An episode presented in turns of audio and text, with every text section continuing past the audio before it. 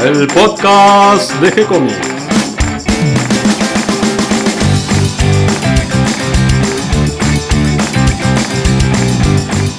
Muy bienvenidos a un nuevo episodio de G-Comics, el podcast donde hablamos de todas las técnicas necesarias para realizar un cómic, cómo dibujar un manga y todo el conocimiento requerido para dibujar esa historieta que tenemos dando vuelta en la cabeza. Mi nombre es Gonzalo García, mi intención y la de todos los que hacemos G-Comics es colaborar con aquellos que estén interesados en avanzar, en progresar, en mejorar en su formación como dibujante de cómics. Hoy me acompaña Mario Working después de estas mini vacaciones. ¿Cómo estás, Mario? Hola, Gonzalo, en serio. Hace un tiempo largo que no nos encontramos. Pareció lindo hacer eh, este encuentro después de, de esta pausa para um, hacer una charla un poquito informal de de qué estamos haciendo en el sitio, de qué pasa en el mundo de la historieta aquí en Argentina. Y vos me comentabas que estuviste por la Feria del Libro.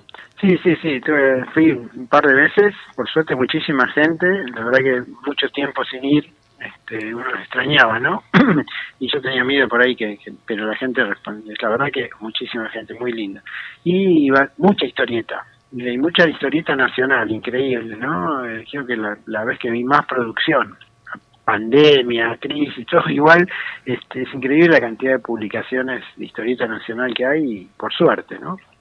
Sí, por suerte, y mm, a pesar de, de lo difícil que está para los pequeños editores, eh, tanto editar porque hubo aumentos muy grandes del precio del papel por todos estos líos que hay en el mundo, eh, los costos de la inflación que hay aquí en Argentina que eh, lo multiplican por varias veces el aumento de los costos internacionales.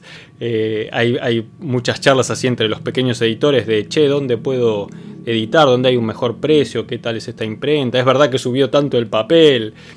¿Cómo hacen ustedes? Todo ese tipo de conversaciones. Y a eso se suma el costo de, participar en una feria como la Feria del Libro, que es una gran feria, realmente es, es monumental, es fabulosa, pero que los costos de tener un stand eh, no son alcanzables para los pequeños editores. Eh, entonces muchos eh, han ido buscando la vuelta, juntándose, algunos otros, no sé, habrán roto el chanchito de ahorros para poder participar y bueno, finalmente se está dando ahí en la Feria del Libro, como siempre, una presencia de, la historieta nacional, eh, pero con muchos editores pequeños también. Sí, sí, pues están los libros del Sorsal con, todo Lucky Lucky y Asterix, eh, su amigo Doello, este, los chicos de banda dibujada, de Hotel de las Ideas. La verdad que hay, cinco o seis están de, editores nacionales y aparte con ediciones lindísimas. La verdad que eso ha cambiado enormemente. Sé que la ciudad de Buenos Aires tiene un stand y varios editores eh, han podido acceder a la Feria del Libro a través del stand de la ciudad de Buenos Aires. Que me pareció una solución piola, ¿no? Sí, sí, sí, tal cual. Pues la verdad que ayuda un montón. Y muchísima gente, y bueno, siempre es una fiesta, ¿no? La Feria del Libro. ¿Algún hallazgo ahí entre los libros revolviendo? y siempre hay, vos te querés comprar todo, ¿no? Este, yo siempre chusmeo ahí, viste que hay un, hay está muy lindo que es la paragráfica, que es todo para todos los, la gente que hace edición gráfica, este tipografía y, y ¿cómo se llama? diseño gráfico, que tiene unos libros fantásticos, pero son imposiblemente caros. Hay un librito chiquito que, que al final me lo compré porque digo que se llama RAF.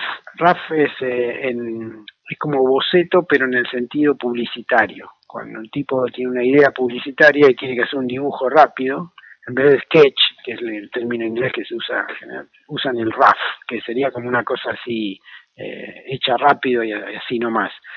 Y me pareció muy interesante porque es como que enseña a dibujar a alguien que no sabe la figura humana y viste como el libro que a mí me encanta de, de Robin Hall, eh, el, el, cartoon de que se llama de cartoon no me acuerdo si es el manual del de caricaturista una cosa así que, que lo pusimos en, en el curso de historieta.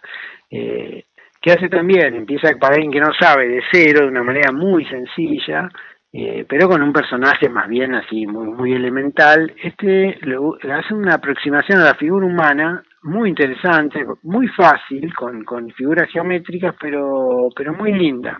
Y está bueno, me pareció un libro bárbaro para, incluso lo quiero poner ahora en, en el minicurso como para que la gente lo conozca y pueda saltar de, viste, esa figura que es simplemente como un peoncito de ajedrez o como el, el, cerrojo de una cerradura, el hueco de una cerradura, a un personaje más movible, más, digamos, cercano, sin ser realista, muy parecido, te diría, ¿te acuerdas a, qué sé yo, eh, eh, McManus, que hacía sí. Trifonis y Cebuta, con, con los ojos así tipo redonditos nomás, que después es lo que toma en realidad Hergé para Tintín y, y, Jacobs para Blake y Mortimer, ¿no? Figuras que son entre el realismo y el cartoon, pero, pero intermedio. Y me pareció, me encantó el libro. Después te lo voy a pasar porque vale la pena tenerlo. Y ahí al nombrar eh, ahí al pasar nombraste el mini curso y me das el pie para saltar al sitio web de gcomics.online donde continúas desarrollando este mini curso para no dibujantes de historieta, ¿no? Que quieren dibujar historieta.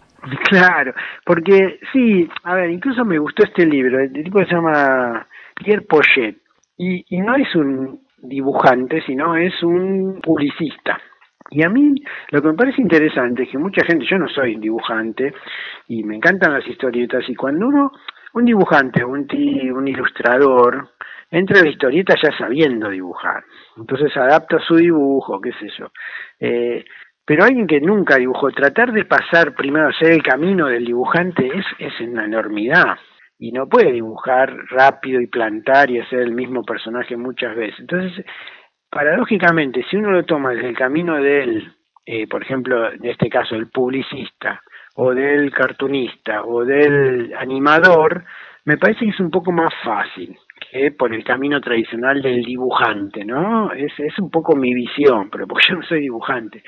Este, entonces todas esas alternativas es como para decir, bueno, lo importante es contar una historia, como siempre. Y si uno no sabe dibujar mucho y se traba en el dibujo, nunca termina de contar nada. En cambio, si tiene una forma fácil, fácil, una forma más sencilla de plantar los dibujos, es como que es un problema menos. Esa es mi idea. ¿No?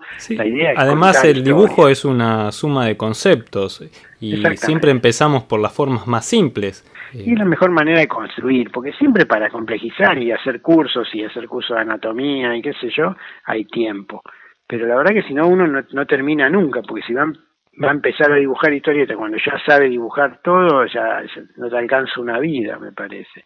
Y esta opción de, este, de este, es un libro muy chiquitito, ¿no? Me pareció interesante como para subir un, un poco la apuesta de, bueno, vamos a dibujar a una figura un poco más realista, que pueda expresar más, que pueda vestirse de otra manera, qué sé yo, y que te permita un poco más de, de no sé, de juego. Igual yo siempre trato de poner el énfasis en contar la historia, que dibujar es lo último que uno hace, ¿no? La historieta. Uno tiene que tener primero el guion, eh, armado el plan y pensar como un cineasta, ¿no? O sea, cada, cada viñeta que uno pone es una emoción a despertar, entonces tiene que responder a algo, no simplemente dibujar por dibujar, que a veces uno en el entusiasmo, ¿no? Llena de viñetas que no necesariamente cuentan nada. Claro, una historieta es eh, contar, pero no con palabras, sino con dibujos. Después podemos sumar palabras también, pero sobre todo contar con los dibujos. Exactamente, y que los dibujos en sí no, no sean estáticos, estático, dinámicos, no importa, lo importante es que muestren algo que despierte cosas, ¿no? O sea, que hagan avanzar la historia, que, que muestren algo que uno quiere mostrar, como hacía Hitchcock, ¿no? Que contaba en sus películas eh, mucho con la imagen visual sin recurrir a diálogos, entonces en una imagen te contaba ya todo, y, vos sabías que algo iba a pasar y, la misma acción era más visual que contada, ¿no?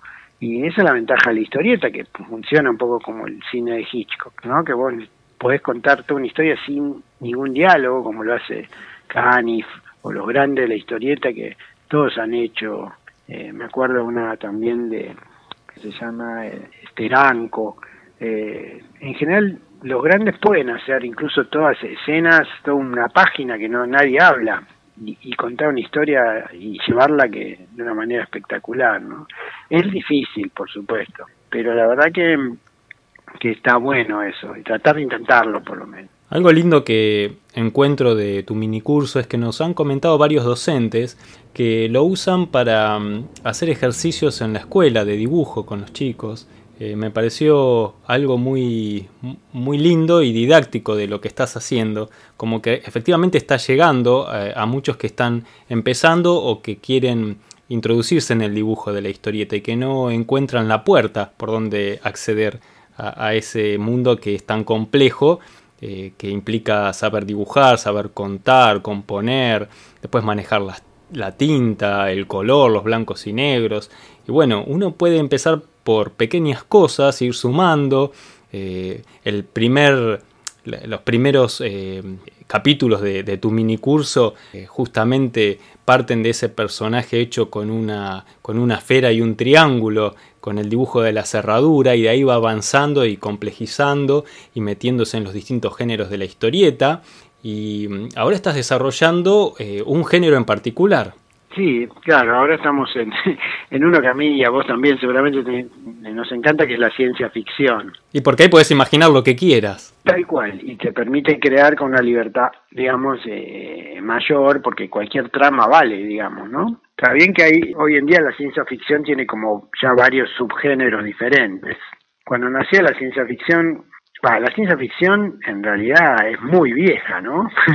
Casi de, que el hombre se puso a mirar las estrellas, ya imaginaba cosas y, las primeras, por lo menos lo que yo conozco, los primeros relatos de ciencia ficción son del siglo XVII, imagínense, eh, con ideas de gente que pensaba que podía viajar a otros planetas, eh, que después, claro, algunos dicen que fue con el Frankenstein de Shelley y, y, Julio Verne y especialmente H.G. Wells, ¿no? Con la Guerra de los Mundos y la Máquina del Tiempo, donde empieza a tomar mucho mucho desarrollo, pero en realidad el, hombre siempre imaginó cosas, imaginó viajar por las estrellas, qué sé yo, y, todo eso da un lugar, un género que es, digamos, el, el, viaje interplanetario, que es tal vez el, el, primero que se desarrolló muchísimo en el siglo XX, gracias a Verne y a Wells, eh, las invasiones, al revés, ¿no? O sea, nosotros yendo a las estrellas, las estrellas viniendo a nosotros con seres que nos invaden nos quieren matar, la guerra de los mundos, el primero, eh, hay mil ejemplos, ya hablamos de esto, ¿no? De nuestras Eternauta y, y todas las películas de invasiones.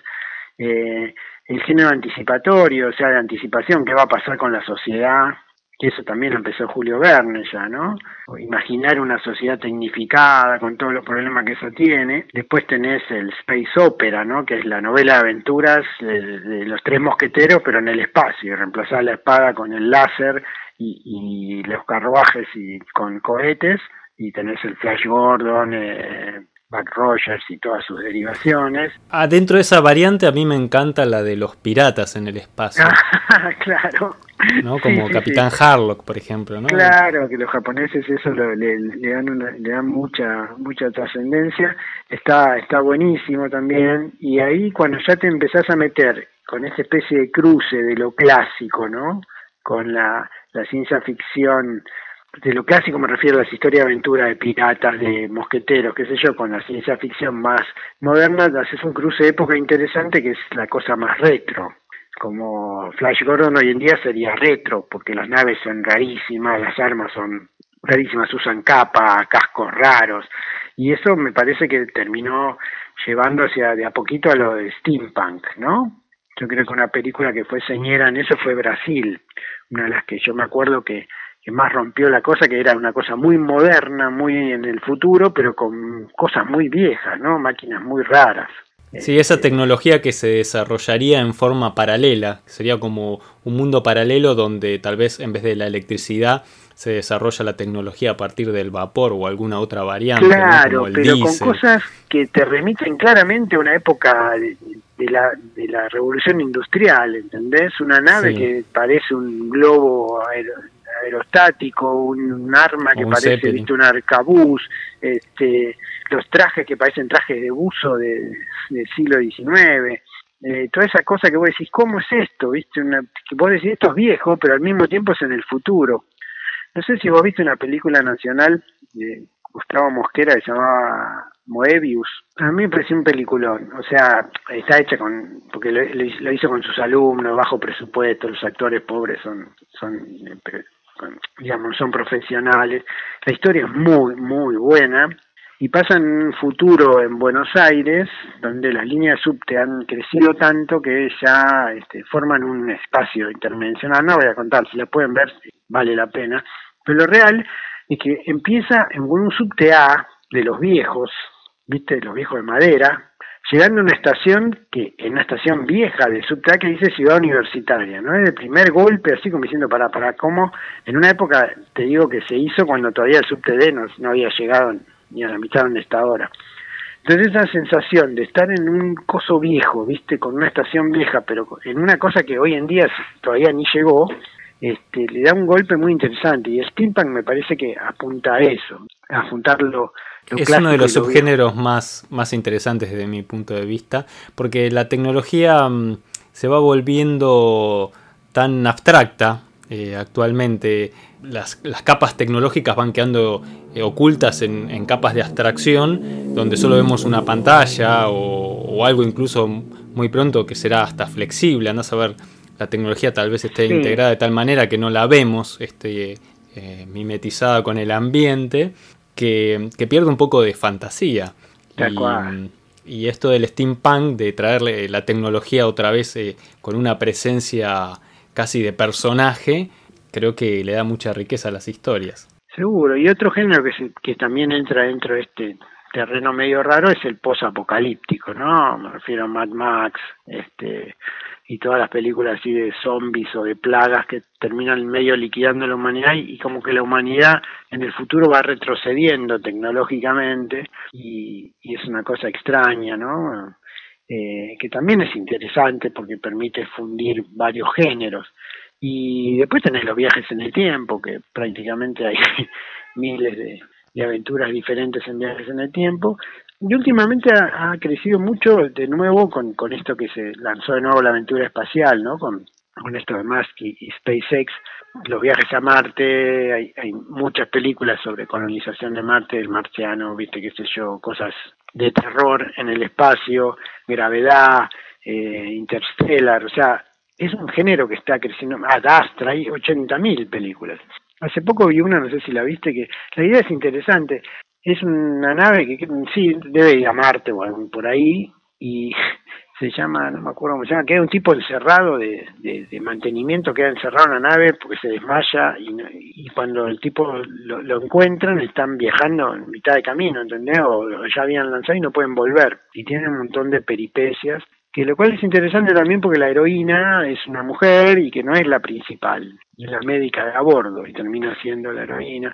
O sea que da para un montón la, ciencia ficción y después en esto a la vertiente de la ciencia ficción poética, por así decirlo, ¿no? Que usa la, la anticipación, la fantasía, el espacio, lo que sea, para, para plantearse cosas filosóficas sobre el ser humano. ¿no? Bradbury fue el gran exponente de eso. Sí, sí, sí. Eh, Arthur Clarke eh, tiene mucho de eso también. Con eso que me contás de mm, la historia de Moebius con el, con el subte, me estaba acordando de un libro que creo que es de él, que se llama Cronópolis, y hay uno de, de los cuentos que está en esa historia, que es de un de un subterráneo que va por la ciudad y un hombre quiere viajar en ese subterráneo para encontrar los límites de la ciudad y al final termina como girando en círculos, como que no tiene límites la, la bueno, ciudad. Bueno, la película se llama así por la cinta de Moebius, ¿no? Es la misma idea. Los subtes entran en un espacio, digamos, topológico que desaparece un subte, nadie lo encuentra y está girando como una cinta de Moebius. Es interesante la idea. Y sí, entonces, como si vos querés hacer una historieta de ciencia ficción, tenés 800.000 caminos y todos son lindos, interesantes, ¿no? Bueno, en la BD hay mucha exploración del tema de la ciencia ficción. Empezando por Tintín, ¿no es cierto? Con Viaje a la Luna. Uno de los primeros, no sé si no el primero, por acá, este, yo estuve averiguando y, en la historieta argentina hay, en, ¿viste? Piruta y Chicharrón. Sí que son, creo que están basados en una en, en, un, en un cómic norteamericano, pero estamos, no sé, que estamos hablando al principio del siglo XX, ¿no? 1900 y pico. Sí, eh, entre el 20 y el 30, el 30. Como mucho, sí, antes del 30, que llegan a Marte. O sea que hay varios personajes de historieta que han llegado, muchos antes de los astronautas, ¿no? Pero Tintín es el, que llega tecnológicamente correcto, incluso muchas de las cosas, eh, Hergé averiguó incluso mucho sobre la Luna y hay muchas cosas que dice que después se demostraron que son así. Y después tenés toda la explosión de ciencia ficción en Francia, ¿no? Con Metal Hurlant, con justamente Moebius, este, Druillet y, todo lo que, que, arman esa revista que, yo creo que fue un tremendo golpe para el desarrollo de la ciencia ficción en el cómic. Y acá, por supuesto, derivó en Fierro, que es la versión nacional para mí, ¿no? De esa, de esa expresión. Sí, eh, cuando estabas escribiendo el minicurso, ahí me hiciste acordar cuando nombrabas La Fierro, que mm, antes de La Fierro en la revista Humor eh, salió un suplemento con Los Inmortales. Uh, claro, de Bilal, tenés razón, la Feria de los Inmortales. Algo que me, me encantó de Los Inmortales cuando lo leí, eh, yo tenía unos 12, 13 años, eh, me impresionaba eh, la moda. Y después me quedé pensando cómo exploró un tema que es absolutamente secundario a una historia de ciencia ficción, que es cómo, cómo se viste la gente o cómo se maquilla, para darle una ambientación a la historia que, le da una presencia impresionante. Vos te sentís que estás en ese mundo donde se pintan la cara de blanco con los labios violetas. Eh, bueno, además de los personajes, ¿no? Estos, esta mezcla con los, los dioses egipcios y la pirámide flotante. Sí, no, esa, esa es, es, increíblemente potente y si alguien no la leyó vale la pena. Viste que ahora hay una serie de Marvel Moon Knight sí. que, tiene mucho de esto y yo creo que le debe mucho a, este libro de la, a la, trilogía ¿no? de Nicopol. Este, muy interesante, impresionante dibujante, ¿no? Y, en realidad es un pintor, porque ya pinta directamente las historietas. Sí, todo color a mano, un, trabajo fabuloso, que bueno, fue saliendo en, en fascículos, eh, como un inserto dentro de la revista Humor, y creo que tuvo tanto éxito que fue el puntapié eh, indiscutido para la salida de la revista Fierro. Mira, y yo creo que ya en la primera de Fierro salen uno de Moebius, que si no me equivoco es un, policial de Marlowe. Este, adaptado a la, escena espacial, ¿no? Y después sí, también aparece Arzac en, en, esa, ah, en ese primer número, si no me acuerdo mal. Puede ser, ¿eh? Sí, sí, sí. Claro, y eso en realidad y después eso explota también, hay una, una película que a mí me encanta que es Heavy Metal, que está basada en, la heavy metal americana, ¿no? que es la versión de Metal francesa, con todas unas historias de ciencia ficción encadenadas con música de heavy metal, que es buenísimo, impresionante, ¿no? Con, y ahí hay una de Jiménez, de Juan Jiménez, pero hay una de un taxista llama Harry Canyon, que creo que son dibujos de Jiménez también, y que es muy parecida a lo que toman después para hacer eh, Quinto Elemento, se basaron en, en esa para, para esa ciudad medio, viste, con también medio con taxis retrógrados, pero que volaban, o sea, taxis viejos que volaban y esas cosas. Sí, que, que según Volver al Futuro, los autos voladores ya en el 2015 tenían que estar eh, andando por la calle, pero no, viene un poquito más lento. Y bueno, cuesta todo. Sí, el, el, futuro llegó en alguna cosa, pero en otras lentece. Y bueno, entonces, para, para, la verdad que es un género lindísimo, da para mucho. Para dibujar tiene un montón de cosas, porque, qué sé yo, las naves, los, digamos, astronautas tienen trajes que uno puede inventar, que están buenos. Los mundos nuevos, ¿no? Los, los aliens, al principio yo lo cuento en el minicurso, vos ves los aliens de los 50 y son todas las cosas que nos asustan a nosotros, ¿viste? Reptiles, arañas, eh, no sé, todas cosas espantosas, insectos. insectos. No sé te acordás de las figuritas Marte Ataca. Sí, sí, sí. Bueno, eso cubría toda la gama de susto, digamos, de cosas que nos aterran a los humanos, pero cosas naturales, ¿no? Los marcianos eran tenían una cabeza horrible, viste que parecían moluscoide, que eso puro cerebro, pero lo que lo que hacían era convocar insectos, los convertían en gigantes y nos hacían pelota, que es la misma idea que después toma Westergel para para el Eternauta, ¿no? Que hacen lo mismo los sellos, ¿no? Que van reclutando cosas horribles que, que, no, que nos terminan liquidando. Pero después, más adelante, los aliens son más sutiles, ¿no? O invaden tu cuerpo o usan recursos más más este que, tiene más que ver con, la Guerra Fría, ¿no? Como diciendo el terror es eh, el infiltrado. Claro, una cosa parasitaria. Tal cual. Y después vuelve la cosa más retro horrible con Alien y, y Depredador, viste que son bichos terroríficos, que parecen una mezcla de insectos, reptiles, todo junto. Este, te meten todos los terrores ahí juntos. Pero bueno, todo lo de Alien es interesante porque para dibujar es un desafío. Y por otro lado tenemos también los robots. Y, ah, cierto. y la sofisticación de los robots que se van volviendo cada vez más humanos y que incluso van desarrollando la inteligencia.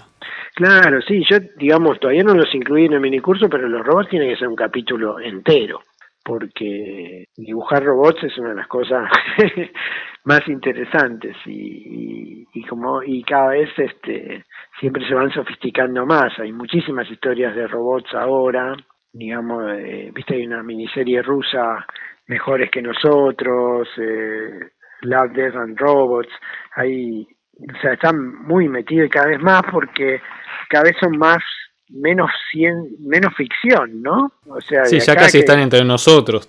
Sí, prácticamente, no. Por ahí ni nos enteramos. sí, sí, sí, como la famosa la serie de cuentos Yo Robot de, de Asimov, que si no lo leyeron al público se lo, se lo aconsejo, ¿no? Una historia de ciencia ficción más, más brillante. Y tenés razón, robots es una cosa que dejé colgada, pero que, es, es, importantísimo. Sí, ahí tenés todas las variantes, ¿no? De androides, cyborgs, sí, eh, más humanos, menos humanos. Tal cual, más tecnológico, menos tecnológico. Sí, sí, sí, sí, fundamentales.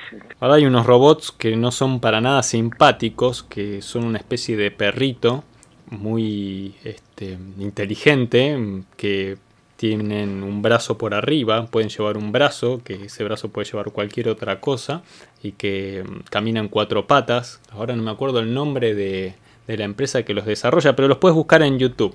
Eh, son, tratan de hacerlos simpáticos eh, en algunos videos bailando.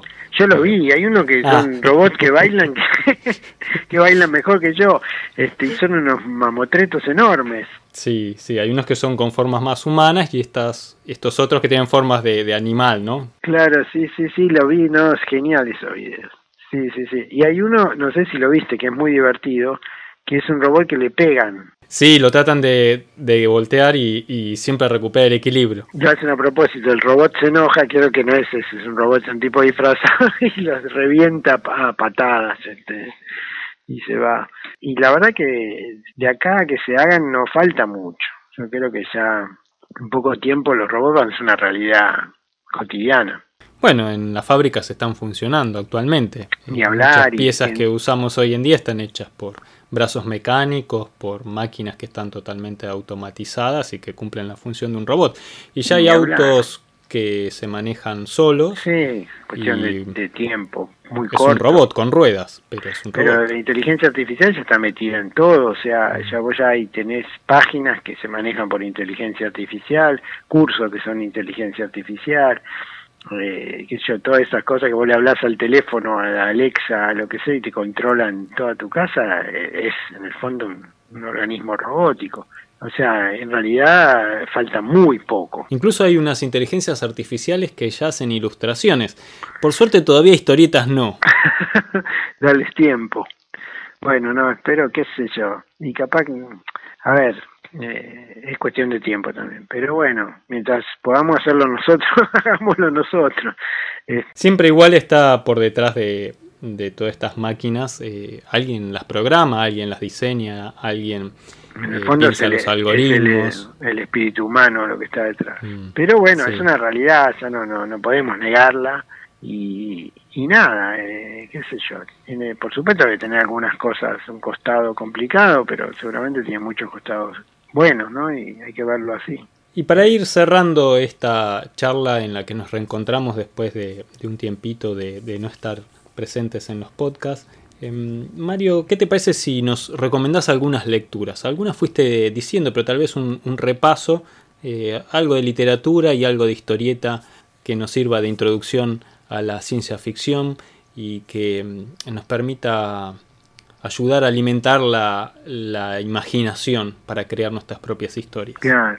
Bueno, hay tanto, pero yo, para mí, redescubrí, por ejemplo, La Guerra de los Mundos, que es un libro escrito siglo XIX, ¿no? 1800 y pico. Es muy interesante, muy interesante, vale la pena leerlo, no es un libro largo, eh, Y pensar que en esa época, o lo mismo yo diría, qué sé yo, cualquiera de los libros de, de Julio Verne, me parece una lectura imprescindible, ¿no? Y si uno, digamos, tuviera que elegir cuatro libros, yo elegiría alguno de esos. Este, para mí emblemáticos es Crónicas Marcianas, ponerle de Bradbury, o El Hombre Ilustrado, dos libros que me parecen imperdibles, eh, a pesar de que tiene 80 y son todos buenos.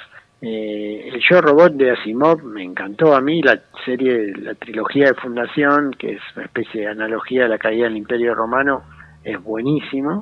Eh, qué sé yo, el, Solaris de Stanislas Lem es un escritor polaco, que es médico encima, que es un genio. Todos los libros de Lem son impresionantes, pero Solaris tal vez como se hizo la película, qué sé yo, es, muy emblemático y valdría la pena leer.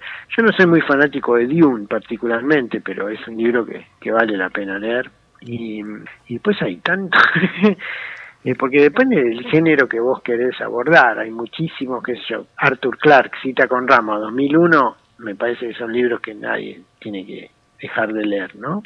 O El fin de la infancia. El fin de la infancia también. Son, hay millones de libros maravillosos, Más que humanos, es tuyo. Em, y, y, la verdad que todos son disfrutables. Eh, a mí esos me parece que son importantes como para, porque han marcado épocas, ¿no? ¿Y en la historieta? En historieta, a ver, a mí lo que siempre me han pegado, o sea, el historieta nacional tal vez el más emblemático es el Eternauta y sigue siendo, eh, a pesar que después tuvo como varias varias sagas que son similares o en la misma dirección, me parece que la que más fuerte ha, pegado acá, porque la, digamos la, mejor en cierto sentido, la, bueno, uno tiene preferencia, ¿no? A mí me, siempre la Eternauta me parece la historieta de ciencia ficción argentina. A pesar que hay mucha historieta, mucha historieta argentina de ciencia ficción, de Mister X. Eh, Yo destacaría los guiones de Barreiro de ciencia ficción. Claro, tenés razón. Me parecen geniales. Empezando por Bárbara, por ejemplo. Bueno, ahora no me acuerdo, pero eh, hubo en, en, los en los 40, en los 50, este, historieta de ciencia ficción, digamos, interesante, ¿no? Que cuando estaba más la space opera, ¿no? Cuando estamos hablando de Flash Gordon. Eh, y, y, después hay mucho más. Eh, ahora no me acuerdo, qué sé yo. A mí lo que siempre me, me gustó muchísimo fueron los, las francesas, ¿no? O sea, la, ciencia ficción pero después hay mucha historieta también norteamericana, después lo que es Metal Hurlant, que es Den, de Corben, no sé si te acordás de Rank Xerox de Liberatore. Sí, sí. bueno, ahí tenemos los robots, ¿no? Los robots, claro, que son, son cosas muy interesantes. o la de Altuna. La de Altuna... Claro, que igual decís ficcionario, una de esas. Ficcionario, fabuloso. Claro. Y, y después empiezan a enraizar un poco con la fantasía heroica, porque en realidad desde la ciencia ficción a la fantasía heroica tampoco hay un gran trecho, ¿no? Y, y, sí, se, empiezan a mezclar. Se empiezan a mezclar. Eh, y bueno, Metal Hurlant fue uno de los que empezó con esas cosas, ¿no? Que, que eh, es fantasía heroica, ciencia ficción, no, es una mezcla de las dos, más o menos lo mismo. Así, yo qué sé, para recomendar así rápido, me estoy perdiendo, debo estar dejando sin 800 mil, pero la verdad que hay un montón de historias que, incluso de cuentos que se pueden adaptar a, a hacer dibujos que, que valen la pena. Hay historietas, historietas, hay en la época de los pulps, eh, todo el ciclo de John Carter, viste, de Marte, de Burroughs, es interesantísimo también. Y son historietas, eh, historias escritas muy tempranamente, ¿no? O sea, o sea, una imaginación realmente a toda prueba. Y después tenemos el manga y el anime, que han hecho, bueno, han creado mundos completos. Ah, mira, un, un, uno que yo recomiendo mucho, un cómic que lo hizo Jim Steranko, que es adaptar una película, que es muy interesante, películas con John Connery, no me acuerdo exactamente el título ahora, pero no sé si vos viste a la hora señalada, un western muy famoso. Bueno, la hora señalada es un, sheriff que, que, un malo que lo, él lo metió en prisión, junta a varios para matarlo y él está solo en el pueblo y no consigue nadie que le ayude. Y la hora señalada es a la hora que se van a juntar los malos para matarlo. Y esto es lo mismo, pero en una base eh, en una colonia penal en el espacio. Que la película de con es muy interesante y la está tan bien contada por Esteranco, está tan bien dibujada que eso, si la consiguen, eh, creo que se llama Atmósfera Cero y el cómic se llama igual. Ah, la película es muy interesante, porque en realidad es, es un western, es el mismo western, vos decís, bueno, lo mismo hicieron con Ad Astra, no sé si la viste Ad Astra.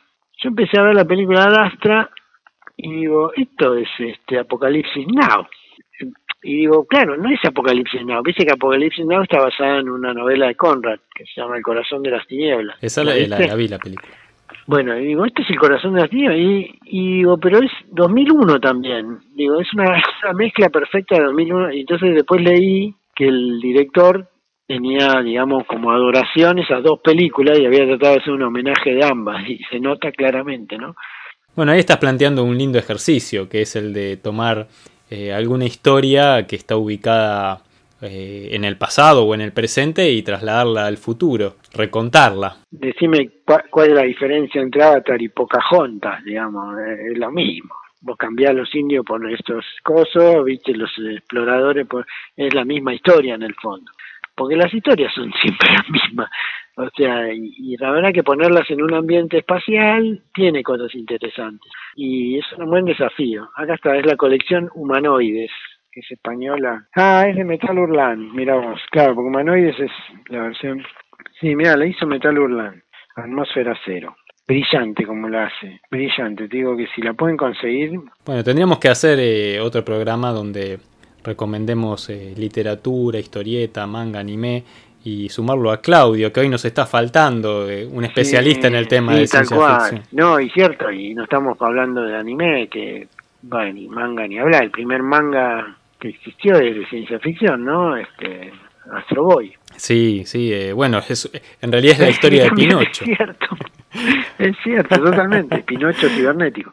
Así que como veremos siempre, la ciencia ficción da para todo. Bueno, me gustó este recorrido. Mario, vamos a invitar a, a los oyentes a que ingresen al sitio de gcomics.online y busquen el minicurso de historietas para no dibujantes y, y se animen, se animen aquellos que están eh, queriendo dar sus primeros pasos en la historieta y no saben por dónde empezar.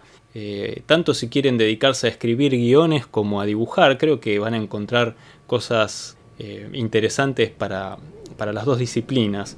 Y aquellos que se animen a combinar las dos cosas, de contar historias en dibujos, inventando las propias historias, creo que, que también van a encontrar ahí un, un buen camino para, para ir explorando y como estábamos diciendo al comienzo, ir luego eh, subiendo escalón a escalón en, en, complejidad, tanto en el dibujo como en el, en el armado Perfecto. de las historias.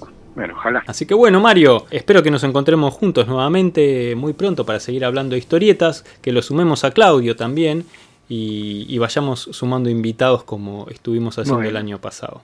Una alegría escucharte, Mario. Igualmente, Gonzalo. Y bueno, vamos a seguir subiendo los miniscursos. Eh, esta semana subimos otro episodio más sobre ciencia ficción y bueno, vamos a, a ir sorprendiéndonos semana a semana con, con, cada nueva sugerencia de dibujo y de, de historias que nos trae. Bueno. Muchas gracias a los que se acercaron al día de hoy por primera vez a este podcast, gracias a los que nos acompañan siempre y nos comparten en sus redes sociales y ayudan a que cada vez seamos más. Recuerden que pueden escucharnos en iTunes y en iVoox y que si les gustó el programa nos pueden dar un me gusta, escribirnos una reseña, acercarnos sus consejos y sugerencias. Lo pueden hacer también por mail o por las redes sociales. También nos van a encontrar en Google Podcast y también en Spotify. Los esperamos, les agradecemos como siempre y será hasta un próximo encuentro. Muchas gracias Mario, un gran abrazo. No, gracias a vos, un abrazo enorme.